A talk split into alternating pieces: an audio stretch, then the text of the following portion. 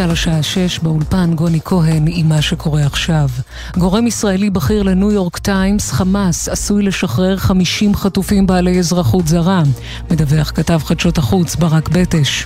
אחרי הפרסום בארצות הברית על כך שהאמריקנים לוחצים על ישראל לדחות את הפעולה הקרקעית ברצועת עזה הזאת כדי למצות את המאמצים לשחרור החטופים והשבויים בעזה, גורם ישראלי בכיר אומר היום לעיתון הניו יורק טיימס כי בהתבסס על שיחות בין ארצות הברית לקטר, ארגון הטרור חמאס עשוי לשחרר חמישים חטופים בעלי אזרחות זרה, זאת לא כחלק מעסקת חילופי שבויים. כמו כן, על פי הדיווח, בחמאס מזהירים, פעולה קרקעית תפחית את הסבירות לשחרור החטופים. המתיחות בצפון, הזעקות נשמעו בקריית שמונה בעקבות ירי לעבר מוצבים צבאיים. שני תושבים נפגעו קל מרסיסים. כוחות צהל תוקפים בלבנון. מדווח כתבנו בצפון, הדר גיציס. בוצע שיגור של שני טילים נגד טנקים לעבר מוצבים צבאיים בגזרת משגב עם מעל קריית שמונה. מיירט של כיפת ברזל הוא שהפעיל את האזעקה ברחבי העיר. צוות מגן דוד אדום פינה לבית החולים שני פצועים קל מרסיסים, בהם גבר כבן ארבעים וילדה בת עשר. שוטרים מהמחוז הצפוני מבצעים כעת סריקות בזירה, כשבמקביל כוחותינו משיבים אש ארטילרית לעבר מקור הירי בדרום לבנון. קודם לכן לוחמי ההגנה האווירית סיכלו כלי טייס בלתי מאויש שחדר לשטח ישראל ויורת מעל אין המפרץ שבגליל המערבי. בצה"ל לוחצים על הדרג המדיני להתחיל בכניסה הקרקעית לרצועת עזה ומבהירים, התמרון הקרקעי הכרחי להשגת מטרות המלחמה, מדווח כתבנו הצבאי דורון קדוש. בצה"ל חוששים משחיקת המתח המבצעי בקרב הכוחות הלוחמים ככל שהתמרון ימשיך להתעכב, וסבורים כי נכון לצאת לפעולה. בשיחות שקיים ראש הממשלה נתניהו עם לוחמים ומפקדים בשטח, הם אמרו לא, רק אל תעצרו אותנו. בצה"ל אומרים כי הם מוכנים לפעולה, התוכניות הושלמו, ומדגישים כי ללא כניסה קרקעית לעזה לא יהיה אפשר להשיג את מטרות המלחמה. בנק ישראל הודיע שישאיר את הריבית ברמה של ארבעה אחוזים ושלושה רבעים, מדווח כתבנו לענייני כלכלה ישראל פישר. בהחלטתו הזהיר בנק ישראל כי היחלשות השקל מהווה סיכון משמעותי להמשך עליית המחירים. הבנק פרסם תחזית צמיחה חדשה שכוללת הורדה משמעותית של הצמיחה הצפויה בישראל השנה לשני אחוזים ושלוש עשיריות, לעומת שלושה אחוזים בתחזית הקודמת, וזאת בגלל ההשפעות הכלכליות של המלחמה.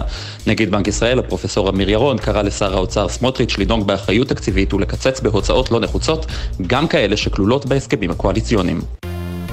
בעקבות הביקורת הציבורית, שר הביטחון גלנט הבהיר כי משרד הביטחון מפרש הלכה למעשה את חוק משפחות חיילים שנספו במערכה, ככזה החל גם על זוגות חד-מיניים. גלנט השיב לפנייה של יושב ראש הכנסת אמיר אוחנה בחמישי האחרון וכתב, החוב המוסרי שלנו כלפי המשפחות השכולות הוא עצום, ואיננו מבחינים בין דת, גזע, נטייה מינית או תבחינים אחרים. בטורקיה מחשים את הדיווח בעל מוניטור לפיו ביקשו מבכירים בחמאס לעזוב את שטחם לאחר מתקפת הטרור ביישובי העוטף. גורם דיפלומטי אמר לסוכנות הידיעות הטורקית, אין לטענות כל בסיס, טורקיה עומדת לצד העם הפלסטיני. זאת בנוסף לתמיכתה ביוזמות קטריות באשר למאמצים לשחרור חטופים. על פי הפרסום הבוקר בעל מוניטור, ראש הלשכה המדינית של חמאס אסמאעיל הנייה ובכירים נוספים נדרשו לעזוב את טורקיה בעקבות תמונות שבהן נראו מבצעים תפילת הודיה בזמן שצפו בטבח בערוץ אל ג'זירה. מזג האוויר למחר, ירידה בטמפרטורות, אלה החדשות.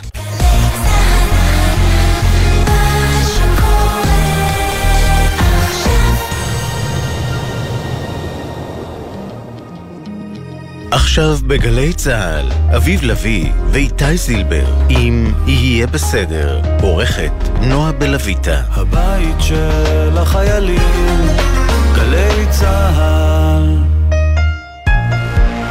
ישראל במלחמה, גלי צהל במשדר מיוחד. היי איתי, מה קורה? אתה יודע, עוד יום השאלה שעוד לא נמצאה תשובה טובה לנו. אני בטוב, קרוביי בטוב. אני אגיד לך, אתה אפילו לא יודע, אבל אני מעדכן אותך שאתה ניצב לפני רגע קטן מתוק יחסית נדיר. אתמול קיבלנו הודעה באיזה אחת מי יודע כמה קבוצות הוואטסאפ, שחקלאי מהעוטף הגיע עם מלאי עצום של אננסים מתוקים למרכז, והוא משווה לידיים קונות. אז רכשת לצוות? מי מבני המשפחה, אץ רץ, הביא כמות גדולה של אננסים, והבאתי לכם קופסה מלאה קוביות אננס. או, זה כיף שמרתי שקוביות, כי אני לא יודע איך חותכים את הדבר הזה. נכון, זה לא ידידותי למשתמש, לכן מישהו אחר עשה את זה בבית, לא, אני לא טוב בזה. כן, כן, אננסים שלמים, מדהימים, מתוקים, והבאתי. אני לא חושב שאכלתי אננס כאילו טרי, כבר נצח נצחים. זה דבר נהדר, והמלחמה הזאת יוצרת רגעים כאלה אחרים, אתה יודע, שיש בהם איזה נחמות קטנות. אתה רואה איך באמת הרבה אנשים מתגייסים בימים האלה לסייע לחקלאים, גם הולכים לקטוף כל מיני תוצרת, מגווניות וכדומה, גם מוכרים בכל מיני מקומות בשכונות, אני רואה גם אצלי כזה, מתחילים יוזמות כאלה. ועדיין אגב לא מספיק, חסרות אלפי עדיין עובדות בחלקות החקלאיות בדרום ובצפון. אז אם אתם, אם יש יוזמה כזאת אצלכם, אז לכו תקנו, איזה אננס, איזה לא יודע מה, תפוחי אדמה, איזה גווניות שרי, משהו מהעוטף. חד משמעית. שלום אדר גיציס, כתבנו בצפון. שלום לכם. ירי טילי נונטט לא מזמן לכיוון מוצב צה"ל. זה נכון מאוד, בוצע ירי של שני טילים נגד טנקים לעבר מוצב צה"ל בגזרת משגב עם, יש שיגידו מעל קריית שמונה, ומיירד של כיפת ברזל הוא שהפעיל את האזעקה ברחבי העיר, וצוות של מגן דוד אדום מדווח לנו על שני פצועים שפונו לבית החולים, גם ילדה בת עשר, גם גבר כבן ארבעים, שניהם במצב קל, והסיבה לפציעה הזו היא למעשה פגיעה של רסיסים, הרי אנחנו מבינים ש... טיל הנונטט הזה, או המיירד, זה דברים שנבדקים כרגע, אחד מן השניים הוביל לגרימת נזק בבית, ולכן השניים נפגעו מרסיסים, מרסיסי זכוכית, הם בהכרה כאמור במצב קל, בשלב הזה שוטרים מהמחוז הצפוני מבצעים סריקות בזירה, מנסים להבין האם יש מקומות נוספים שנפגעו, האם יש נזקים נוספים שטרם הותרו, וכוחותינו משיבים אש ארטילרית לעבר מקור הירי בדרום לבנון, אז אין הנחיות מיוחדות בשלב הזה, רק נציין שקודם לכן בגליל המערבי, ברקע המתיחות בצפון, לוחמי ההגנה האווירית סיכלו כלי טייס בלתי מאויש שחדר לשטחנו, הוא יורט מעל עין המפרץ שבגליל המערבי ללא נפגעים. אדר גיציס, תודה, ומי שנמצאת בקריית שמונה היא הדס שטייף. הדס?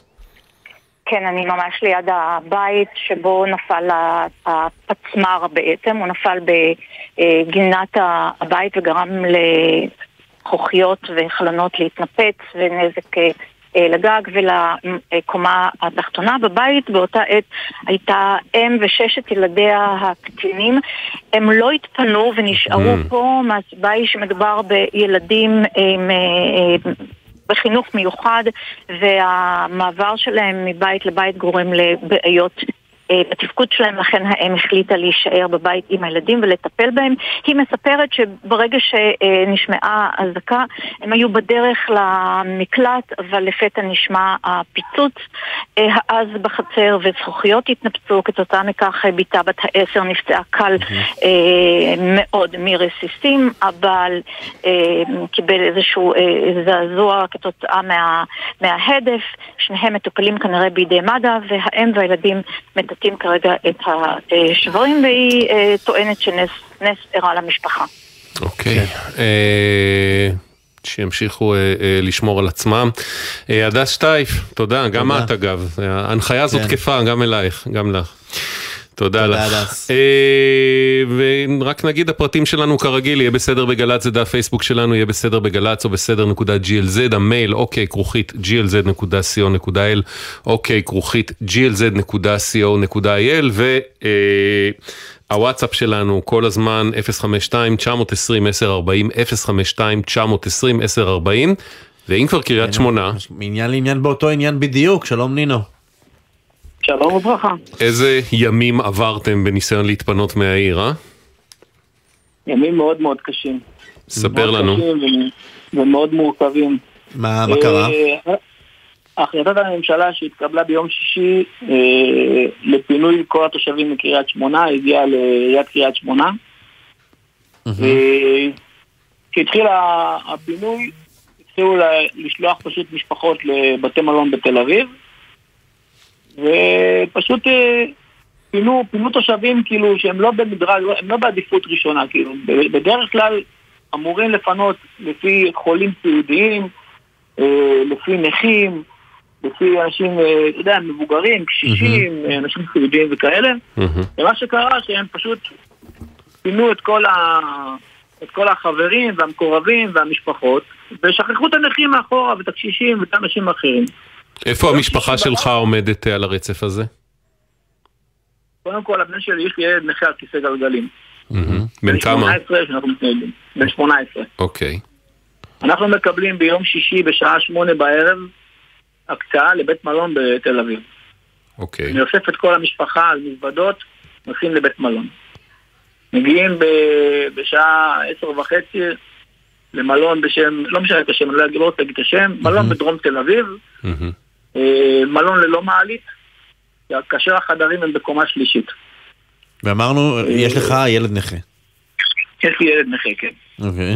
אז זה, נינו, זה מידע שבאופן כזה או אחר העברת אותו כשביקשתם את הפינוי? זה אמור היה להיות ידוע לרשויות, נכון?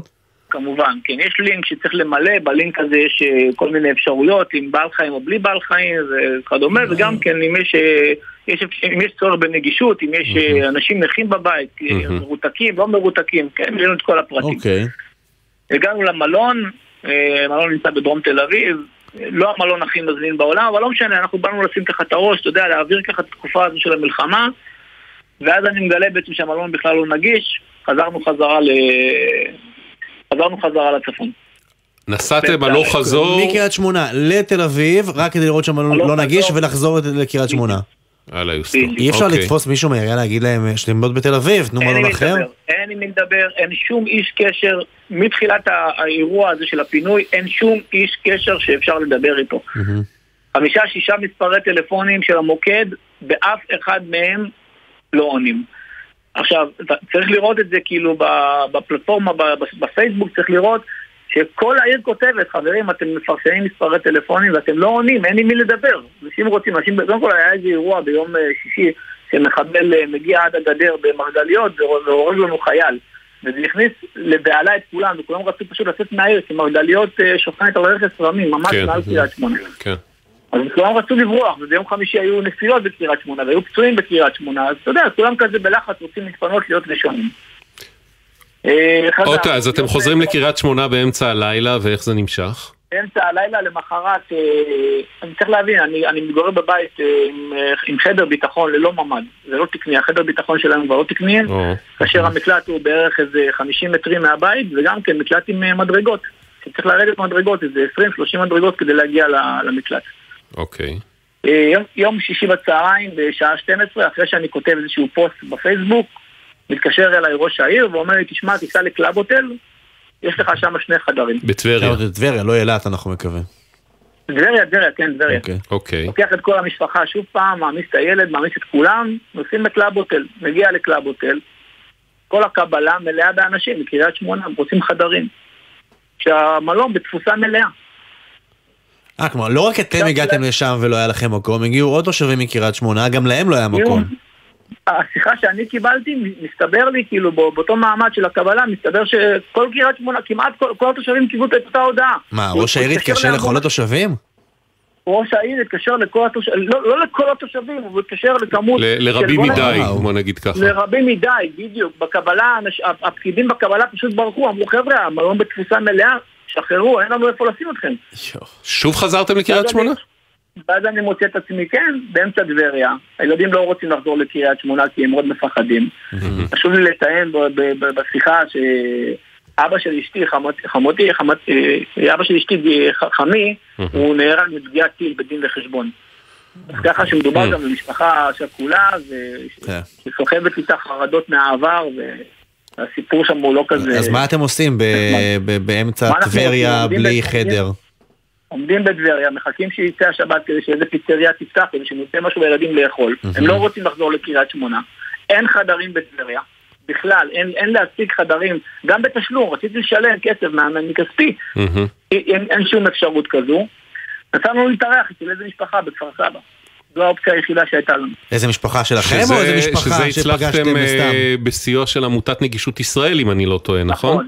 נכון, נכון, נכון. שזה יפה, לא ידעתי שנגישות ישראל מתווכת בתים מונגשים, משפחות מערכות מונגשות, עם בתים מונגשים למשפחה בין עם כיסא גלגלים, כמו של נינו. כדאי שמישהו ייקח את זה בחשבון, אנחנו מבינים ששולחים אנשים נכים לבתי מלון לא מונגשים. שוב החברה האזרחית עושה מה שהרשויות והמדינה היו אמורות לעשות. נכון, נכון, עוד פעם זה קורה. אני יכול להגיד לך שבשבוע שקדם לכל הסיפור הזה של הפינוי, העירייה לקחה לעצמה את ההקצאה של הרווחה.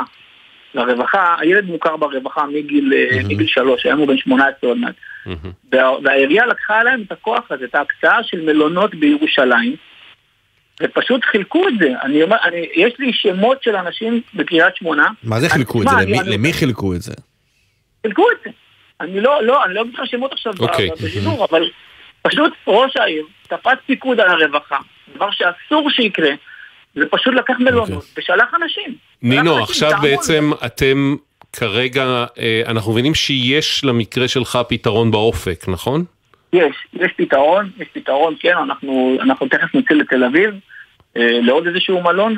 אנחנו מקווים שכשתגיעו יתברר שבאמת יש מקום, נכון? זה המצב שבו אנחנו נמצאים. התקשרנו וביררנו, התקשרו גם למשרד התיירות שהם על זה, והם... אוקיי. הם נשים כאילו לדאוג לזה ממש כאילו מקרוב. אוקיי, יופי. אז עדכן אותנו שנהיה בתמונה שאתם מגיעים לתל אביב ונקלטים ובאמת הכל בסדר. אוקיי? מעולה, מעולה. אתם זה לא, כל העסק אגב, אתה מתאר את זה, נסענו לפה, חזרנו, נסענו, חזרנו, אתם כמה, שבע נפשות ביחד? שבע נפשות, כי אתה מתגוררת איתנו, אנחנו זוג עם ארבעה ילדים. וזה קורה בלילה, חלק מהדברים. וילד עם כיסא גלגלים. לא, לא קל האירוע הזה, לא קל. בערב שבת, באחת בלילה, אני נמצא בשום מקום, אני נוסע מקצה לקצה. רק כדי למצוא פתרון, אני... איזה טרטורים. עברתי איזה כמה מלחמות, אם זה היה תלוי בי, הייתי נשאר בבית, תאמין לי, אבל... לא, יותר בטוח, יותר בטוח מחוץ לקריית שמונה. נינו, אנחנו מקווים שהקליטה בתל אביב תהיה טובה, תעדכן אותנו שנהיה רגועים לגבי זה, בסדר?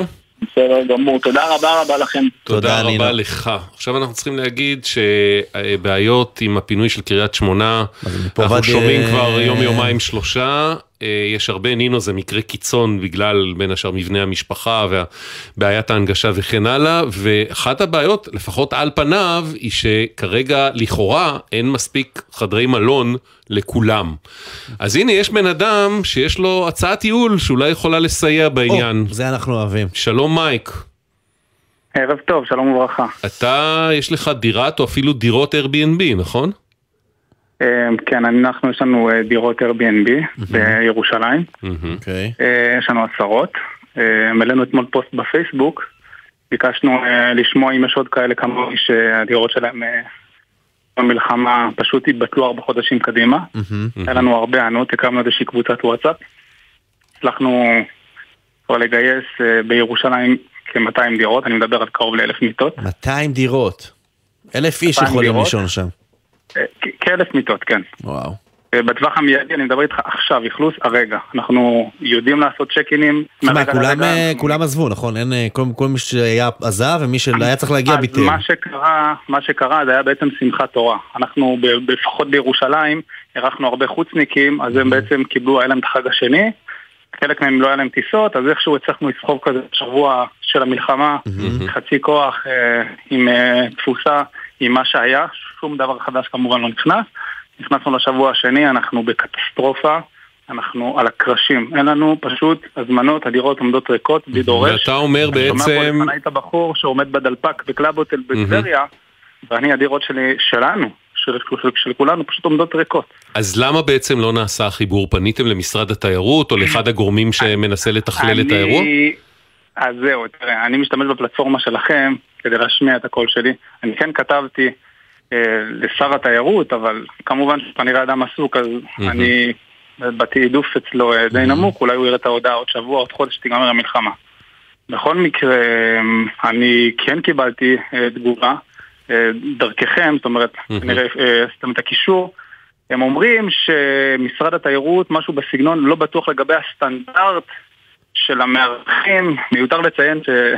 אנחנו מארחים, חלקם סופר-אוסטים, אם אתה מבין מה זה אומר, כן, נאמר שכל מי שיזמין ב-Airbnb יודע שאתה יכול לראות את הדירה, לראות ביקורות וגם את הכוכבים, כלומר זה ממש דירוג, יש דירוג של האנשים שהיו בדירה, לא רק זה, אתה יודע מה, מגיעה משפחה לדירה אחת מהדירות של מייק ואומרת זה מזעזע, לא של מייק, של אחרים, של מייק טובות, היא תמיד יכולה לעשות רוורס ולנסות, זאת אומרת זה לא, כן, אבל שהמדינה כאילו משלמת על זה, אז כאילו יש לה איזושהי אחריות, וגם צריך להגיד את האמת, ב-Airbnb אתה גם יודע מה הנגישות אגב. נכון. אתה יכול להגיד נגישות. אז נושא הנגישות, יצרנו איזושהי טבלה כזאת, הרי כל הנתונים שאני נותן לכם לא מהאוויר, אחד מהשאלות שביקשתי לבקש מהבעלי נכסים, אם יש נגישות, מעל מחצית מהדירות, אולי קצת יותר אפילו, מונגשים, אנחנו לא רואים בניינים חדשים, סופר נקיים, מעליות, אני אגיד לך חניות, כי רוב הדירות זה במרכז העיר, אבל יש את הרכבת הקלה למטה, אנשים יכולים להתרענן, יחסית ירושלים היא רגועה, היה לנו אולי שבע שמונה הזקות מתחילת, אולי עשר, אני ספרתי אותם מתחילת העימות. לא, כן, זה גם לא זמן של להיות בררני מאוד, לא צריך, לא כל מי שמפנים לו צריך שוויל איתו, צריך לישון בביתך. זה מה שצריך. אז בעצם מה שאתה אומר לנו, יש לך עצה של אלף מיטות בדירות Airbnb, רובן משובחות, היום בלילה אתה יכול להכניס אלף אנשים לדירות Airbnb בירושלים, ומדינת ישראל כרגע, נכון לרגע זה, מסרבת לעשות איתך עסקים. זה מה שאתה אומר. לא איתי, איתנו. כן, אתה מייצג את הקבוצה. אני לא נציג של אף אחד, אני כל יכול להיות יותר... נציג של הדירות שיש לנו במלאי. לא, לא, מה, אנחנו מדברים ברמה העקרונית. מדינת ישראל, יש בו מוצר מדף, מוכן, מחכה, ולא קונים אותו. עכשיו, אני גם לא הגעתי לכל הבעלי דירות. בטח שיש עוד המון המון שלא שמרו, אז סך הכל שמנו את הפוסט אתמול בבוקר. אני מניח שלפחות הגענו אולי ל-עשרים שלושים אחוז. מה שקורה זה שאני מניח שהמדינה שולחת רק למלונות כאלה שזכו במכרזים, הרי היו מכרזים וכאלה, וזה יש מחירים וכדומה, אני מניח מה כשאתם יכולים להשכיר את הדירות האלה גם לא במחירים גבוהים. אנחנו במלחמה, ובמלחמה צריך יצירתיות, ואין פה מכרזים, וזה לא שייך להתאים בן אדם בקירת שמונה עם טילים בכינון ישיר לתוך הסלון, שהוא יכול ללכת באיזשהו רגולציה פשוטה, או אפילו לא למצוא איזשהו, אני לא יודע, שהמדינה, אתה רוצה שאני אבוא, יהיה הפרויקטור שלכם? תנו אליי, אני יש כמה רעיונות. יש לי הרגשה שאתה יכול להתאים, מייק. אוקיי. בשמחה רבה. אז יש התחלה של פתרון, נכון? זה רעיון שאמור כן לאפשר משהו, כאילו, על העוקם, אבל כאילו. הלוואי. עינב קרנר, כתבתנו לענייני צרכנות, אהלן. שלום לכם. תעשי לנו רגע סדר, מה התחיל בבלגן אולטרה אולטרה, הפינוי של קריית שמונה, איפה אנחנו עומדים כרגע מבחינת כמות אנשים שזקוקים עוד לפינוי, כמות מיטות, יש, אין, מה קורה? טוב, אז נגיד כך, נכון להיום בצהריים כחמשת אלפים תושבים בקריית שמונה עדיין לא פונו, לפי הערכות אולי אלף מהם יבחרו להישאר בעיר, אבל עדיין מדובר פה על עוד כשלושת אלפים עד ארבעת אלפים תושבים. בעקבות הברדק, ובאמת אפשר לומר שהיה פה ברדק, תחשבו שהחמל של קריית שמונה לפינוי התושבים עבר ארבע ידיים, זאת אומרת התושבים כל פעם התבקשו לצלצל למספר אחר, זה התחיל מעיריית קריית שמונה, שאגב צריך גם לומר, היה לה את הרצון הטוב, אבל היא לא יודעת, לא רק קריית שמונה. זה גדול עליה בכמה מידות, זה צריך להיות באחריות המדינה. הם יודעים לטפל בארנונה, בביובים, בתשתיות, אף אחת מהעיריות אגב לא, ובטח ובטח לא בסדר גודל כזה. עבר משם לחברת אמסלם טורס, גם היא באה, כי הקצו לה אגב, הקצו לה אלפיים ושלוש מאות חדרים, סיימה את כולם, פינתה כחמשת אלפים אנשים. שוב חזר לעירייה, היום בצהריים היה חיים כץ, שר התיירות, אמר, אני לוקח את קריית שמונה עליי, אני אדאג, אעשה את המיטב כדי שכולכם תפונו. Mm-hmm. אבל שמעתם גם קודם, זה לא עניין של הרצון הטוב, זה גם... חבר'ה, צריך גם להודות באמת, אנחנו במצוקת חדרים, וקחו בחשבון, איתי ואביב, שהחדרים בהתאחדות המלונות למשל, שזו המסה הגדולה, שאנחנו מדברים על ארבעים אלף חדרים, זה אחרי שהמון אזרחים ביטלו את החופשות שלהם. תחשבו שגם, כי אין בעצם מה לנפוש בתקופה הזו, אבל ארבעים אלף חדרים זה נקי, זאת אומרת זה לא כי יש כאלה שלוקחים את הנופש שלהם ואז זה מצמצם. יש להם ארבעים אלף שכבר תפוסה מלאה, אולי חדרים בודדים נותרו. עכשיו בוא נאמר שקריית שמונה תסיים היום את הפינוי שלה. הטרטור שהם עברו זה נושא בפני עצמו, שמעתם גם קודם את אחד כן. התושבים, אגב, אני לאורך היום הזה שמעתי עוד מספר תושבים שדיברו באותו אופן, הגענו, חזרנו, לא היו מקומות, אבל נניח שיגמר פה, מה קורה הלאה? אתמול משרד הביטחון הודיע על ארבעה עשר יישובים נוספים שהם בעוטף קריית שמונה, אנחנו מדברים על הגושרים, על קיבוץ. בקיצור, את, את, אומרת, את, את אומרת שהרעיון להכניס לפול של המיטות את חדרי ה-Airbnb, למשל זה לא רעיון רע, כנראה, זה מה שאת אומרת לנו. בוודאי, היום המדינה, גם יש עוד יוזמות, יש כאלה שיש להם נגיד שכירות לטווח קצר, שגם נתנו את הדירות בחינם תקופה. אפשר גם להבין אותם, תראו, גם אנשים פה צריכים להתפרנס. פנו לממשלה, אמרו להם, תשמעו, אנחנו מבקשים כך וכך, אפשר להסתדר על המחיר בסופו של דבר.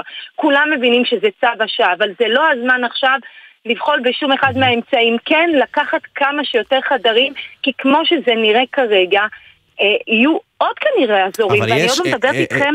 עיניו, יש אבל עכשיו איזה מין יוזמה, איזה צפי להסכם, שמי שמפנים אותו, צריך להיות מפונה, אבל לא מקבל מלון, יוכל לקבל כסף ולקנות בעצמו חדר מלון או Airbnb לצורך העניין. נכון מאוד. זה מי ש...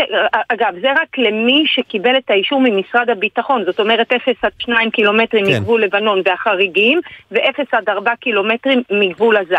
הם יוכלו, מי שלא ילך למלון, או אכסניה, או הוסטל, או Airbnb, או כל דבר במימון המדינה, יוכל לקבל מאתיים שקלים לאדם מבוגר ומאה שקלים לילד. זאת אומרת חשבון מהיר, אם אנחנו לוקחים זוג הורים עם שני ילדים קטנים, אנחנו מדברים על שמונה עשר אלף שקלים בחודש, שלושים יום התוכנית הזו. זה משמעותי. אז גם אם הם הולכים לקרוב משפחה, זה לא מעניין אף אחד, זאת אומרת, הם יכולים לקבל את זה, הם יצטרכו, ממה שאני מבינה כרגע זה בשלבים האחרונים להגדיר את זה כמנגנון פיצוי, לאחר מכן יהיה ניתן למלא אה, טופס ההצהרה שבאמת אני לא, אף, אה, לא, לא פונו למלונות או לכל אה, אה, חדר אירוח אחר, והם יוכלו לקבל את זה להבנתי ישירות מהביטוח הלאומי, אבל שוב, אבל אומרים שוב, שזה זה, עניין זה של שעות לא, ימים. זה עניין של כמה ימים וזה עדיין לא קורה, הם מדברים על זה. זה עדיין לא, אוקיי. זה, אבל כן אמרו לי שיקבלו את זה כן. רטרואקטיבי, אז, אז זה גם מנחם, מנחם טיפה. אנחנו עיניו תודה, ענת שחור אהרונסון היא דוברת משרד התיירות, שלום ענת. שלום, מה שלומך?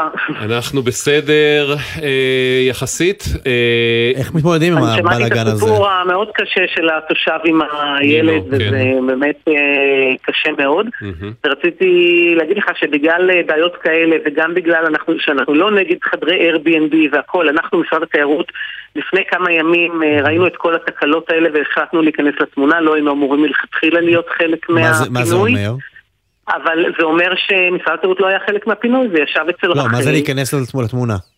להיכנס לתמונה זה להוציא אה, סוכני תיירות שעבדו בשביל רחל וגזרו קופונים של עשרות מיליוני שקלים מהקופה הציבורית, עמלות על שיבוץ אנשים, על אה, רמות שירות שונות שכל סוכן נתן לה, זה אחד נתן צוות, אחד נתן פולבורד, אחד... אנחנו החלטנו שאנחנו יודעים לעבוד עם המלונות, לא צריך את הסוכנים, אחרי שבוע של המלחמה נכנסנו, לקחנו עלינו את הקצאת החדרים במלונות. משרד התיירות, את אומרת, ענת, משרד התיירות לא אמור בכלל להיות מעורב בדבר הזה? אבל הרי בזמן מלחמה אין פה תיירות מחול, אז מה, אז זה לא תפקידו של משרד התיירות? לעשות מצ'ינג בין המדינה, בין המלונות לבין תושבים. צריך להיות, לעסוק בהשמה. התוכנית הראשונית הייתה להכניס את האנשים דבר ראשון לבתי ספר, ומשם לפנות אותם למלונות. עכשיו שם אמר, אני לא רוצה לראות תמונות של פליטים, אנשים מתקרחים בברזייה, זה לא יקרה, לא במשמרת שלנו. אנחנו נכנסנו לרחל, לקחנו את הנושא הזה של הפינוי, בלי אימונים, בלי הכנות, בלי זה, אבל אנחנו יודעים... אוקיי, בואי נדבר רגע כרגע, מצבנו מבחינת היצע חדרים מול כמות מספר מפונים. מה הבשורה? אז יש לי, אנחנו, אז יש לי בשורה מאוד טובה. יש חדרים לכולם, לכל מי שמשרד התיירות אחראי על פינויו, שזה קריית שמונה ו-ארבעה עשר יישובים מסביב, לכל אחד ואחד שרוצה... ארבעה עשר יישובים שעיניו אמרה שהולכים להתפנות, יש מיטות מוכנות מחכות? אין שום בעיה. בואו נגיד לכם איך זה קרה. קודם כל, היום, אנחנו עד כה פינינו מקריית שמונה, שנים עשר אלף uh, תושבים. Okay. Uh, נשארו עוד בערך אלף שבע מאות שאנחנו צריכים לפנות אותם, ואני מזכירה שזה לא פינוי דחק, זה לא תחת אש, אמנם יש אזעקות בכל מקום, בכל הארץ, אבל זה לא פתחת אש, ויש לנו עוד אלפיים שמסרבים להתפנות, צבא מטפל בהם, ויש לנו את ארבעה עשר יישובים. ב-ארבעה עשר יישובים, שמונים אחוז מהם בערך התפנו לבד, והאלפיים שנשארו, אנחנו מפנים אותם אצלם חדרים. לא רגע, אבל את אומרת שיש חדרים, אבל נינו מספר, אמרו לו, יש לך חדר, הוא הלך לקלאב הוטל, וראה שלו, ולשכנים שלו מקריית שמונה, שגם כן ידפקו שם על הדלפקים, אמרו, אין לכם חדרים, תלכו. אבל אני שמחה שאתה שואל, כי אני אגיד לך מה שקרה. כשהשר מכריז, כששר הביטחון מכריז על פינוי, הרשות פונה לתושבים, ומבררת מי מתפנה, מי צריך, מה הצרכים שלכם, מי בעצמאית ברכב, מי בעל ההסעות של האוטובוסים של העירייה, והם מעבירים לנו דרישה, אנחנו רוצים שבע עשרה אלף מיטות, אנחנו רוצים, נגיד, המפתח הוא אחד לשלוש, כי יש זוגות ויש שתיים שתיים, המפתח הוא אחד לשלוש. מי שולח את התושב למלון ספציפי? מי אומר לנינו, אתה קלאב הוטל טבריה? אז זה, תשמע, אז אנחנו ארגנו את כל המלונות, וראוי באמת להגיד להתאחדות, שהם מטפלים גם בחדרים שלא שייכים להתאחדות, אספנו מן היקב ומן הגורן, העמדנו כאן חמל של עשרים וארבע שבע, שלושה ימים אנחנו כאן, בארבע בוקר, חמש בבוקר, שלוש בלילה, אספנו המון המון חדרים שהם לא... אז מה שאת בעצם אומרת... אנחנו מעבירים בלוק, מעבירים בלוק לעירייה. ענת, מה שאת בעצם אומרת, שהמצבים האלה שנינו ועוד אחרים תיארו, הגענו למלון ואין מקום, שלחו אותה לנו, זה לא היה, זה היסטוריה, כרגע, מרגע זה, לכולם יש מיטות, וכל מי שיגיע, שכל מי שרוצה להתפנות, יש לו מלון מוכן, והוא יגיע אליו ויהיה לו מקום, זה מה שאת אומרת? אני אגיד את משפט אחד, אנחנו עברנו לעירייה בלוקים של חדרים, כאן מאתיים, כאן חמש מאות, כאן שלוש מאות, אתם תשבצו, והנה החדרים מחכים לכם, ואני אישית הייתי מלון טרנטון, חיכינו לאוטובוסים מקריית שמונה, אז בוא נדייק, אז בוא נדייק כדי להבין איפה... בגלל התקלות שקרו, משרד התיירות החליט להיכנס, שלחנו אתמול לקריית שמונה לעירייה, עובדי משרד התיירות מאוד מאוד מנוסים, והם יושבים שם, אני דיברתי באחת בלילה איתם, הם ישבו ועשו שיבוצים כל הלילה, כדי למנוע תקלות כאלה. אני לא אגיד לך שהם משבצים עשרים אלף אנשים, לא תהיה אף תקלה, זה יכול לקרות. לא, אנחנו לא מדברים במונחים של אף תקלה, אנחנו מדברים בתמונה הכללית, שיש מיטות לכולם, והדברים האלה לא יקרו יותר. יש מיטות לכולם, ולמה, ולמה לא לשתף פעולה עם אנשים כמו מייק ואנשי Airbnb שיכולים לתת לנו עצה של ביטוח משהו בחוק? אנחנו אין לנו שום התנגדות, בגלל זה השר שלנו הלך לאוצר וסגר מאתיים שקל למבוגר ו-מאה שקל לילד, זה יוצא בערך שש מאות שקל למשפחה שתיים פלוס שתיים או שבע מאות שקל, וחודשי זה יוצא שמונה עשר אלף שקל. ועם זה, כשיהיה לי את זה אני אוכל ללכת ל-Airbnb ולישון שם? לזכור דירות, אנחנו רוצים לעודד, למה עשינו כאלה סכומים גדולים ויפים? כי אנחנו רוצים לעודד אנשים להוריד את העומס מהמלונות וללכת לדירות פרטיות, וגם לחיות אצל משפחה הולכת. לא, אז רק נדייק, לא הולך להיות הסכם כולל בין משרד התיירות ל-Airbnb, אלא אתם תיתנו כסף לאזרחים שיעשו זה מה שהם צריכים לעשות. כרגע, אבל זה לא מדויק, זה בינתיים כרגע יהיה את הכסף הזה רטרואקטיבית מיום ההכרזה, אבל במקביל אני יודעת שהתארגנות של התארגנות של דירות להשכרה לטווח קצר, מה שמכונה Airbnb, הם מול האוצר לחתום הסכם עם החשכ"ל על הנושא הזה. אנחנו נעשה את כל מה שאנחנו יכולים כדי לקדם. לנו היה שלושה ימים לארגן עשרות אלפי חדרי מלון, ואנחנו עשינו את זה. עכשיו אנחנו נטפל גם באלה שרוצים להגיע לדירות, בעבר לכסף שניתן להם ביד. נקווה שבאמת מעכשיו זה יתנהל ויראה הרבה הרבה יותר טוב. ענת שחור אהרונסון, דוברת משרד התיירות, תודה רבה, אנחנו חייבים לסיים. עינב קרדר, תודה. מייק, אנחנו, אולי יהיה הסכם, Airbnb, החשכ"ל, ובכל מקרה, גם אם לא, אנשים יוכלו להגיע בעצם עם הוואוצ'ר של המדינה. לא ואוצ'ר, הם מקבלים כסף על החשבון. כן, עם הכסף על החשבון של המדינה, ולישון, אז ישמעו פה שהאפשרות הזאת קיימת. אנחנו נעלה בהמשך בדף פייסבוק שלנו, איך יוצרים קשר עם מייק והפול שלו, לכל המעוניינים. ונינו, תודה ובהצלחה. אני מקווה שיעבור לכם ימים שקטים. תודה רבה לכולכם, שתי דקות, ארבעים וחמש שניות ונחזור.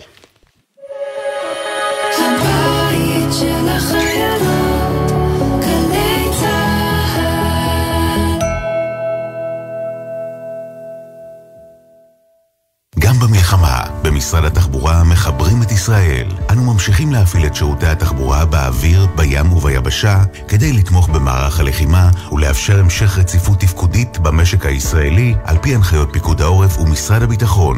אנו זמינים במוקד המידע ופועלים כדי להעניק את השירות המיטבי בשעת מלחמה. כמו בבית, גם בדרכים נשמעים מהנחיות פיקוד העורף. נעבור את הדרך הזאת יחד. מידע באתר משרד התחבורה והבטיחות בדרכים, ובטלפון כוכבית ארבע חמש אחת חמש. יחד ננצח. פצועים ומשפחות שכולות, הביטוח הלאומי פתח למענכם קו חירום, כדי שתוכלו לקבל סיוע מיידי שאתם זכאים לו ברגעים קשים אלו. פיצוי למשפחות הפצועים על אובדן הכנסה בתקופת האשפוז, סידורי לינה סמוך לבית החולים, החזרים תמורת התרופות ומכשירי עזר לפצועים, השתתפות בהוצאות האבל למשפחות שכולות, הבאת קרובים מחוץ לארץ ושירותי עזרה וסיוע נוספים. המוקד פועל בימים ראשון עד שבת, משמונה בבוקר עד שמונה בערב, ומספרו אפס שתיים שש שתיים שש תשע תשע תשע תשע. איתכם גם ברגעים אלו, הביטוח הלאומי. נתקלתם בנפלים או שברי ירות? לא נוגעים וכמובן לא מצלמים. מתרחקים, מרחיקים את הסובבים ומיד מדווחים למשטרת ישראל. הנחיות פיקוד העורף, מצילות חיים. האם המעסיק יכול להוציא אותי לחל"ת? יש זכויות לבני משפחה של נפגעים? הכנסות העסק נפגעו. אני זכאי למשהו? בימים אלו של קושי ואי-ודאות, אתר כל זכות ריכז למענכם במקום אחד את כל זכויותיכם בכל תחומי החיים. חפשו ברשת כל זכות, אתר הזכויות של ישראל. מגישים משרד ראש הממשלה, משרד המשפטים ומערך הדיגיטל הלאומי. יחד ננצח. הימים הללו ימים קשים לכולנו. חשוב שתדעו, אתם לא לבד. הלילה בחצות, בן פרג' ושחר אמנו מזמינים אתכם לשיחות משותפות אל תוך הלילה. מרגישים צורך לדבר? תוכלו ליצור קשר במספר אפס שלוש שש שמונה אחת שלוש שלוש ארבע ארבע. אתם לא לבד. הלילה בחצות, גלי צהל. עכשיו בגלי צהל, אביב לוי ואיתי זילבר, אם יהיה בסדר. הבית של החיילים, גלי צהל. חזרנו. ערן כותב לנו שיטיסו את כולם ליוון, יהיה יותר זול. שמונה עשר אלף שקלים בחודש. שמה, זה... לא, אם בימי שגרה יותר זול לנפוש אצל השכנים, למה לא במלחמה? חבל שאין ממש טיסות, מיינד יו, אבל בסדר, נתמודד עם מה שיש. רוצה לשמוע משהו מחמם לב, אולי גם קצת לעוף על עצמנו, מאמיר? יאללה. רציתי להגיד לכם תודה רבה, אני גר בניו יורק, הילדים שלי גרים בארץ, בזכותכם אני מרגיש הכי קרוב לארץ שיכול להיות, אוהב אתכם ומאזין המון שעות ביום. בעצם לגלץ הוא כותב את זה. כן, כן. תודה אמיר, חיממת. אתה יודע, זה מדהים לראות הישראלים שבחול, אנחנו מקבלים מהם ים, טונס של תגובות על השידורים בכל השעות, הם פשוט לא מסוגלים להתנתק ממה שקורה פה. זו קלישה שחבר שלי שחי בחול חזר עליה באוזניי לא מזמן, אמר לי אפשר להוציא אותנו מהארץ, אי אפשר להוציא את הארץ מאיתנו. מדויק לגמרי. מעקב טרי, מעקב מלחמה מאתמול, נכון? מעקב טרי? פינת המעקב. לפני המון המון זמן, אתמול בדיוק, דיברנו עם עמית, אבא של דין, בן החמש מרחובות. דין מאובחן עם אוטיזם, ומאז המלחמה הגן שלו סגור, למרות שהמבנה עומד בתקנות של פיקוד העורף. ילדים אוטיסטים זכאים על פי חוק למה שנקרא טב"ם, שזה סדר גודל של מעל עשר שעות טיפול שבועיות, כאשר ידוע היום לפי כל המחקרים שטיפול אינטנסיבי בגיל הרך זה קריטי. ברחובות אין שום לימודים בכלל. ברשויות צהובות אחרות, כמו תל אביב, נס ציונה, ראשון לציון, יבנה, פתחו את הגנים בתצורה כזאת. זה היה רק אתמול, ואנחנו יודעים לספר שמיד אחרי שסיימנו כאן, התכנסה קבינט המלחמה של עיריית רחובות. עם עדכונים, עמית, שלום. עמית? הנה, אולי, כן, שומעים? כן, שומעים אותך, כן. שלום. כן, אולי תשמעו גם משהו קצת מחמם לב מעמית, לא רק מאמיר. יאללה. אבל זה, זה רק חלקי. Uh, אני אדכן שיש uh, סיכוי טוב גם שתודות לכם, אז זה גם הזדמנות להגיד תודה. Mm-hmm. העירייה ב, בערב החליטה שהיא מחזירה את הגנים, לבנתי גם בתי ספר, אבל על זה אני לא סגור, לא רק חינוך מיוחד, גם חינוך רגיל. כרגע הגנים חזרו עד השעה אחת. רגע, זה כבר היה היום עמית? דין הלך לגן? כן, אז היום דין הלך לגן. הוא כמעט לא הלך, כי היה עוד איזה סאגה קצת הזויה, שאחרי שהודיעו שפותחים, אז הודיעו שיחלקו את הגנים לחצי-חצי, ורק חצי מהילדים יבואו וחצי לא, ואז כשביקשנו לראות את ההנחיה הכתובה, אז אחרי רבע שעה הודיעו לנו שזה מבוטל, ועל הדרך גם כנראה שלחו לנו הודעה שלא היינו אמורים לראות שאם ההורים דורשים אז כן צריך לתת לכל הילדים להגיע, שההורים ידעו. מה זה קורה בוואטסאפ? זה קורה בוואטסאפ? כן, אני לא חושב שזה נועד לעינינו, אבל קיבלנו את זה בכל מקרה. זהו, כן צריך להגיד, הגנים נפתחו, יש שם, אני לא אעזור לאויב שלנו חלילה, אני רק אציין שיש שם נוכחות חמושה מטעם צבא הגנה לישראל, ואני לא אתן עוד פרטים, זה עבור, כשזה צריך לציין לשבח, עבור ההורים שחוששים לשלוח את ילדיהם מחשש לחוליות. אגב, מה היה מצב הנוכחות מבחינת כמה הורים שלחו, איזה אחוז? תראה, אני לא יודע להגיד לך. כשאני הגעתי לגן, אני בדיוק ראיתי שיש שם כמה ילדים שגם הגיעו, אני לא יודע להגיד כמה הגיעו בסוף היום לצערי. אני אשמח לתת לכם את הפרטים האלה אם יהיה פולו-אפ יותר מאוחר אחר כך. בכל מקרה, מה שלא חזר עדיין זה הטיפולים, ואתם מחכים לזה בכיליון עיניים, כי זה מאוד חשוב, נכון? אני, לא, דווקא אני, חשוב לי לומר, טיפולים כן חזרו, טיפולים כן חזרו, אבל כמובן חוזרים עד אחת.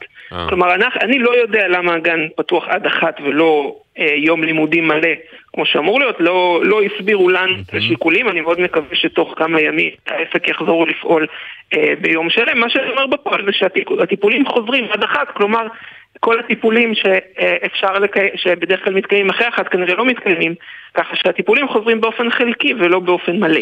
שזה יותר טוב מכלום, אבל בהחלט לא מושלם, ובהחלט אני מאוד מקווה שתוך כמה ימים נוכל לעדכן שהכל חוזר כפי שהוא אמור להיות.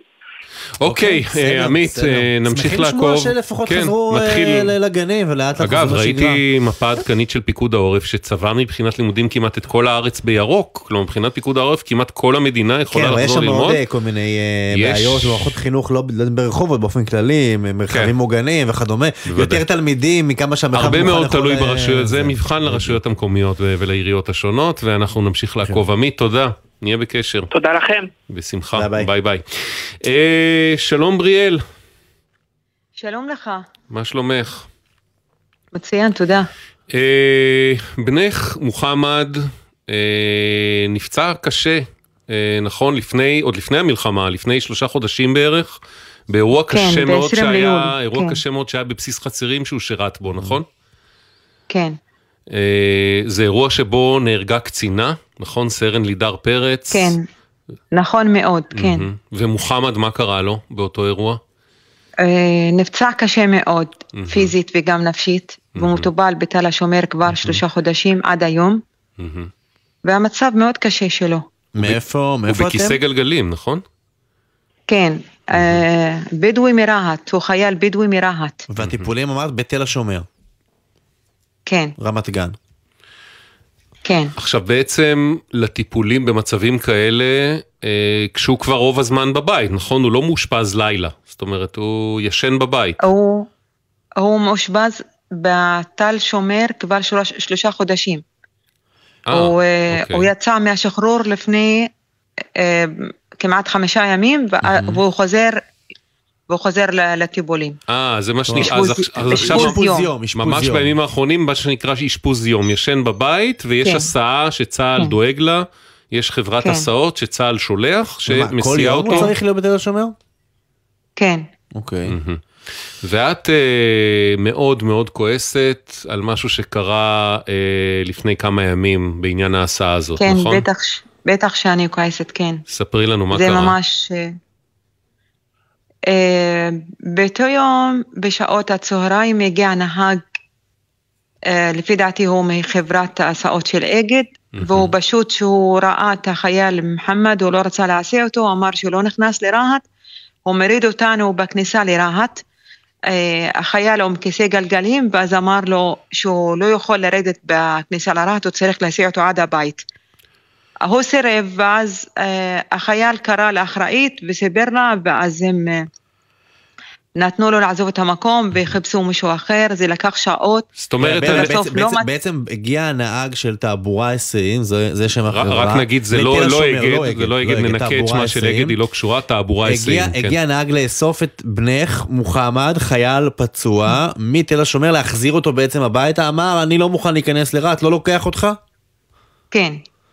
ואז בעצם מוחמד היה תקוע שם עוד כמה שעות, עד שהחברה הצליחה למצוא נהג אחר שכן יעשה את הנסיעה הזאת. כן, ובסוף, בסוף לא השיגו נהג, הם הזמינו אמבולנס שלקחה אותנו עד הבית, הגענו בשעות הערב. וואלה. וואי וואי. במקום להגיע הביתה בשעה אחת וחצי, הגענו בשעות הערב. מה אומרים לכם בחברה כשאתם מדברים איתם? לא דיברנו איתם, אבל אני שמעתי אותם שמדברים, ש... הנהג הוא סירב להיכנס לרהט בגלל שהחייל ערבי. וואלה. הוא לא רצה להסיע אותו בגלל שהוא ערבי. ואתם, איך זה עובד כשמוחמד בטיפולים יש לו מפקדים, למי, רם שתיים, למי, למי פונים במקרה כזה? כן, יש לו מפקדים מרם שתיים, אני גם כתבתי להם את ה... על האירוע שהיה, mm-hmm. ואף אחד עדיין לא ענה. וואלה. אף אחד לא ענה עדיין אנשי רם שתיים שאחראים כן, על הטיפול רק, הזה במוחמד. רק היום, רק היום אני כתבתי להם. אוקיי, אז לא ענו לך, בסדר. ואנחנו מניחים ש... זה באמת סיפור מרגיז, זה מרתיח לי את אדם הדברים האלה. ומעבר להמתנה שהייתם צריכים להמתין שם עוד שעות ולחזור בשעה מאוד מאוחרת הביתה, זה גם תחושה קשה של אפליה ושל... מה קרה למחרת? הרי זה טיפול יום, אז... למחרת היה סוף שבוע לדעתי, לא? אה, אז לא הספקתם. מאז מוחמד נסע שוב פעם לתל השומר וחזר? כן, הוא נסע עוד יום אחד, שלשום ביום, אתמול ביום ראשון. כן. וזה עבד חלק? כן, זה אותו נהג שהסיע אותו בפעם הראשונה. אה, לא הנהג הבעייתי. לא. וזה גם צריך להגיד, היה אחרי הפנייה שלנו, יכול להיות זה גם השפיע. אוקיי, יש לנו תגובות. יש לנו תגובות גם מחברת הסוד וגם מדובר צה"ל, נתחיל עם חברת הסוד, כאמור תעבורה עשרים, מדובר במקרה בודד מתוך כ-תשע מאות נסיעות, מקור האירוע בטעות של אחד הסדרנים בחברה, שהעביר ליחידתו של החייל את התשובה שקיבל מנהג המונית, ממנו ביקש לבצע את הנסיעה. העובד זומן לבירור והובהרו לו הנהלים, אנו מתנצלים על האירוע שאינו תואם את הרוח והערכים עליהם מושתתת תעבורה עשרים. חידדנו את הנהלים בקרב כלל העובדים בכדי למנוע הישנות של מקרים דומים. עד כאן התגובה, אני אתן פה איזושהי הערה. הם אומרים שהטעות היא של הסדרנים שהעבירו ליחידת התשובה של הנהג ולא עצם התשובה. כן. זה בעצם מה שאומרים בתעבורה עשרים. בדובר צה"ל מוסרים לנו שצה"ל מטפל בכל החיילים במסירות ובמקצועיות. האירוע מוכר ומטופל בחומרה על ידי מרכז הובלה ומשרד הביטחון, ומדובר באירוע חד פעמי. בריאל, כולם הבטיחו לנו שזה לא יקרה שוב, ושמוחמד מעכשיו וההסעות שלו יתקתקו כמו שצריך, לבית החולים וחזרה הביתה, ואנחנו מקווים שזה מה שיהיה. בבקשה, אם יש עוד בעיות, תדכני אותנו, בסדר? יהיה טוב, אינשאללה. יהיה טוב, אינשאללה, והכי חשוב שמוחמד ירגיש טוב, ויחזור להיות כמה שאפשר, כמה בריא שאפשר, בסדר? אנחנו מחזיקים לו אצבעות. תודה בריאל שהיית איתנו, תודה. להתראות. נעבור לחיפה? כן, שלום אריקה. כן, שלום, שלום. תודה שחזרתם אליי. בשמחה גדולה, יש לך בבית עידן פלוס, נכון? כן, נכון, כבר עשר שנים, כן, שאני רואה ודי מרוצה. היו לפעמים הפרעות, תקלות של יום אחד, מקסימום זה היה יום אחד. עכשיו עשרה ימים שאנחנו כבר מנותקים לגמרי, ולא רק אני. לגמרי, לגמרי? אין קליטה? לא רואים טלוויזיה? ממש, אני רואה, אין, אין, הנה, אפילו עכשיו אחרי שדיברתי עם דליה בבו, ניסיתי, אמרתי אולי איזה נס, תדלקתי, אבל שום דבר, מסך שחור, יש לי, אני שרקתי, ניסיתי את כל ה... ויש לי את המספר הערוצים, אחת עשרה, שתים עשרה, שלוש עשרה, מסך שחור ואין עוד, no signal. ממש כלום, זה לא שרואים מטושטש או משהו כזה. שום דבר, ככה עשרה ימים. וכזה לא, לא היה לך אף פעם, נכון? היה מדי פעם תקלות נקודתיות, לא כזה עשרה ימים ברצף. ממש, זה גם לא, לא התייחסתי. אז יום אחד אמרתי, נו, יום, יומיים, שלושה, גם לא התקשרתי אליהם. אבל עשרה ימים כבר, ולא רק אני, הסתכלתי, יש קבוצת פייסבוק של משתמשי עידן פלוס, והרבה מתלוננים. אה, באמת? זה לא רק בחיפה? כן. באזור שלך או בכל הארץ? לא, אני ראיתי באזור חיפה, אבל ראיתי במקרה גם אזורים. כן, העיקר זה אזור הצפון. אז מה את עושה בימים אלה? כי הרי כולנו דבוקים קודם כל הרדיו. רדיו, רדיו, רדיו, רדיו. רק גלי צהל, אבל גם נכון, אריקה?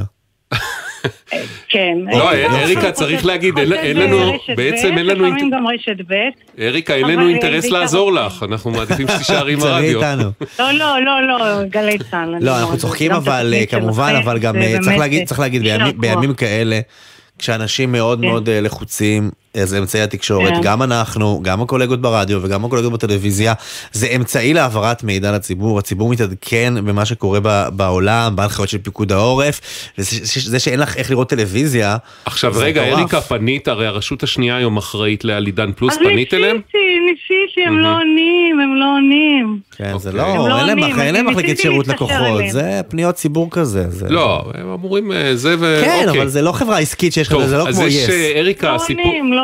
אנחנו, מכיוון שמדובר בלא מעט אנשים באזור חיפה והמפרץ בעיקר, אז יש פה סיפור מעבר לסיפור הפרטי שלך, שהוא חשוב. קודם כל בוא ניתן את תגובת הרשות השנייה ואז נסביר משהו. הרשות השנייה שכאמור אחראית על עידן פלוס מוסרים לנו שבשל האירועים הביטחוניים יש לעתים שיבושים באזורים שונים בקליטת השידורים של עידן פלוס. הרשות השנייה פועלת עם צוותים טכניים לתת מענה בכל אזורי הארץ, וכן תגברה את המוקד הטלפוני. הרשות תמשיך לעשות את המרב לשמירת רצף השידורים בנסיבות ביטחוניות לא פשוטות. עד כאן תגובת רשות השנייה. אז uh, ניתן תרגום uh, לעברית, גם אחרי ברורים נוספים שעשינו, גם עם צה"ל. Mm-hmm. uh, אריקה, uh, השיבושים הם חלק מפעילות של צה"ל ומערכת הביטחון, שנועדה oh. להגן על ביטחון התושבים, גם שלך. והעורף ותושבי האזור, כמובן אי אפשר לפרט הרבה יותר מזה, אבל מי שיבין יבין. אילוצים ביטחוניים. בדיוק, עכשיו, עדיין, וצריך גם להגיד, בררנו, זה משהו שאפשר לפרסם, כלומר ההפך, חשוב להגיד לתושבי האזור שלא ייבעלו, וגם לא הרגישו שזה משהו אישי תקלה אצלם, אם יש שיבושים בעידן פלוס. כן, אני רציתי להביא טכנאי, אבל... אז זהו, אין מה להביא טכנאי, אין לו מה לתקן. אל תביא טכנאי, צה"ל דואג לך, ובתוך זה, בתוך הדאגה לך, גם יש בזה, זה פגיעה מסוימת, צריך להגיד. יחד עם זה אנחנו מבינים שהרשות השנייה חזרו אלייך וכן מנסים אולי לטפל בזה בתוך המגבלות שקיימות, נכון? לא, עידן פלוס, לא רשות. כן, כן, כן, שדיברו איתך. כן, איתם, אבל עם אותו נציג דיברתי כבר מספר פעמים, והוא תמיד טוען אותה טענה. לא, אבל אמרו לך שהערב בבית תעשי איזה ניסוי, לעשות ריסטארט, לעשות דברים אחרים, ואולי זה ישפר את המצב פחות חלקית, לא? אני יכולה לנסות לסרוק, לא צריך להגיע, אני יכולה לנסות, אבל אולי באמת, אם הם יתקשרו מחר, אני באמת אשמח. אוקיי. זה לא שהם באמת לא אשמים במשהו, זה לא בידיהם, זה... כרגע ביטחוניים זה לא קשור לרשות השנייה. אריקה, תודה אריקה, תודה רבה לכם, ואתם תהיו באיזשהו, אני גם לא יודעת אם זה בכלל יחזור. אנחנו נהיה במעקב, נראה מה קורה, את תעדכני אותנו ואנחנו אותך, בסדר אריקה? אה, אוקיי, תודה רבה. בינתיים האפליקציה של גלי צה"ל זמינה בכל מקום. תודה, להתראות.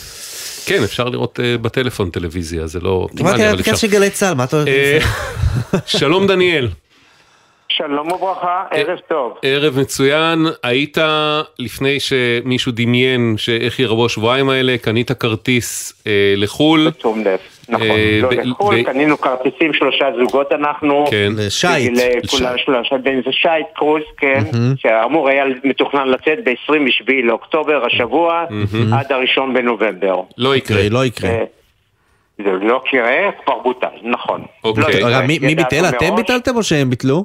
לא, לא, לא. האמת היא שאחרי תחילת המלחמה פניתי לחברת איסטה, ביקשתי לדעת מה קורה, לא הייתה תגובה, בסוף ימים לאחר מכן קיבלתי מייל מרויאל קריביאן, שהוא הספק של איסטה, שהודיעו חד משמעית שהקרוז בוטל, והם מתנצלים, הם מצטערים וכו' וכו', ומאוד מבינים את האכזבה שלנו, ולקבוד כך אנחנו נקבל החזר של מאה אחוז על כל ההוצאה שהייתה לנו, כולל כל הוצאות של מיסוי וכו', וכל הוצאות היו מסביב.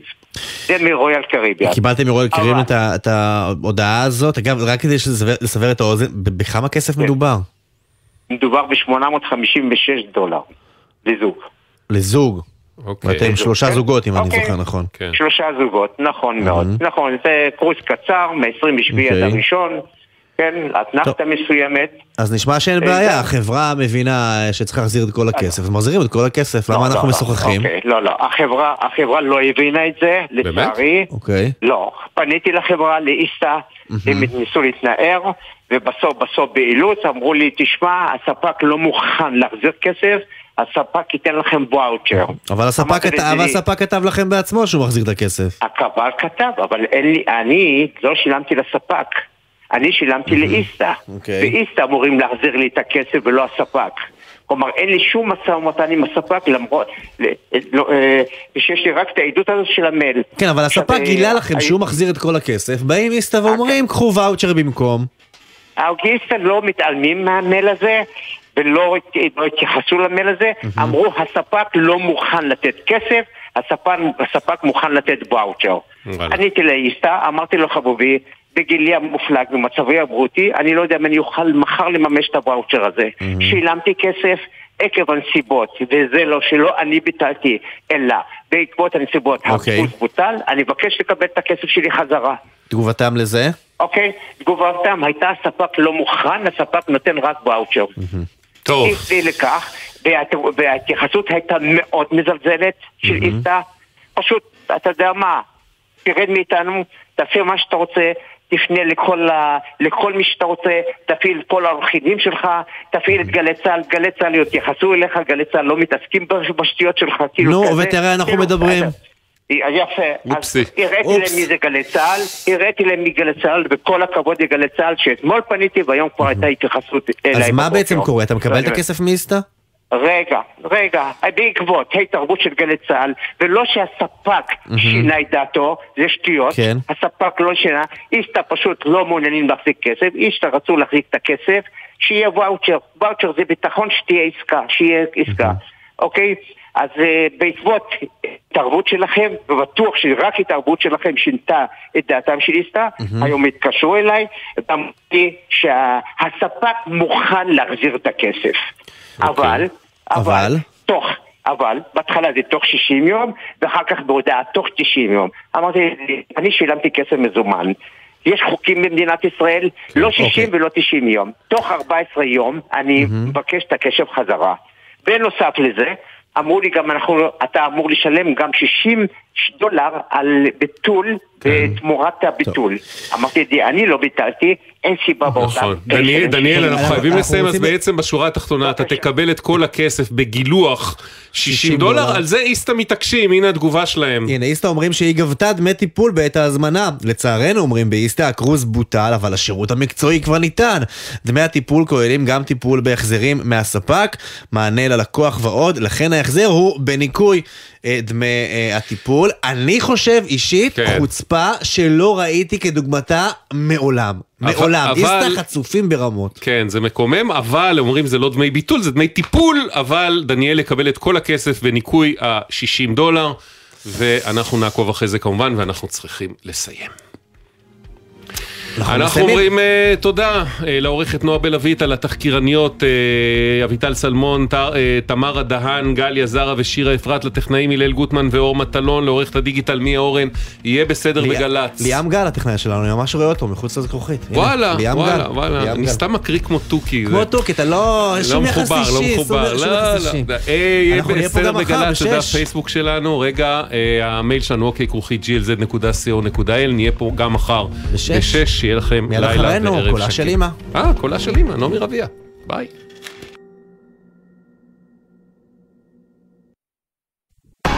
אתם מאזינים לגלי צהל. בימים קשים אלו, משרד הרווחה איתכם, באמצעות מערך ליווי ותמיכה של אלפי עובדות ועובדים סוציאליים. אתם לא לבד. משרד הרווחה והביטחון החברתי בשבילכם במחלקות לשירותים חברתיים ברחבי הארץ ובמוקד אחת אחת שמונה עשרים וארבע שעות ביממה. יחד ננצח. גם הלב צריך כיפת ברזל. מרגישים לחץ או חרדה? אנחנו פה עשרים וארבע שעות ביממה. חייגו אחת שמונה אפס אפס שלוש שש שלוש שלוש שש שלוש. נטל. חוזרים לחיים. בעקבות המצב הביטחוני במדינת ישראל, אנשי משרד החינוך מלווים את משפחות הנפגעים והמפונים ונותנים מענה רגשי, חברתי וחינוכי לילדים ולבני הנוער. אנשי השירות הפסיכולוגי ייעוצי של משרד החינוך נותנים מענה במגוון נושאים לצוותי החינוך, לתלמידים ולהורים. כוכבית שש חמש חמש שתיים. קו הסיוע הרגשי פועל עשרים וארבע שעות ביממה. כולנו משפחה אחת. יחד ננצח. קיבלתם התראה על ירי רקטות וטילים בזמן נסיעה בתחבורה ציבורית? בקבלת ההתראה ברכבת או באוטובוס בדרך בין עירונית, מתכופפים מתחת לקו החלונות ומגינים על הראש באמצעות הידיים למשך עשר דקות. אם נוסעים באוטובוס בתוך העיר ואפשר להגיע למבנה סמוך בזמן, יורדים מהאוטובוס בזהירות ותופסים מחסה במבנה. אם אין אפשרות להיכנס למבנה בזמן העומד לרשותנו, נשארים בתוך האוטובוס, מתכופפים מתחת לקו החלונות ומגינים על הראש באמצעות הידיים. עוד פרטים באתרים של פיקוד העורף, הרלב"ד ומשרד התחבורה. כדי שהעתיד שלנו ייראה ורוד ויפה, אנחנו צריכים להתמקד בהווה, לשקם, להפיח רוח חיים במקום הזה. ישראל היפה במלחמה. הגעתי לפה, התייצבתי למילואים, פתאום אני רואה חבר'ה ישראלים, אני רואה דגל ישראל שם מונף. זה ממש מחמם את הלב לראות את כל החיילים שבאים לשמור לנו על הבית. אחד החיילים בחיוך ביישני שאל אם אוכל להשיג לו גיטרה כדי שהוא ינגן לחבר'ה. פרסמתי בקבוצה של הקיבוץ, לתוך עשרים שניות נמצאה גיטרה. יש מין תחושה כזאת של אחדות שלא ראינו המון המון שנים, ואותי זה מרגש. אין כוח בעולם שינצח אותם, עם ישראל בתפארתו. גלי צה"ל, פה איתכם, בכל מקום. בכל זמן.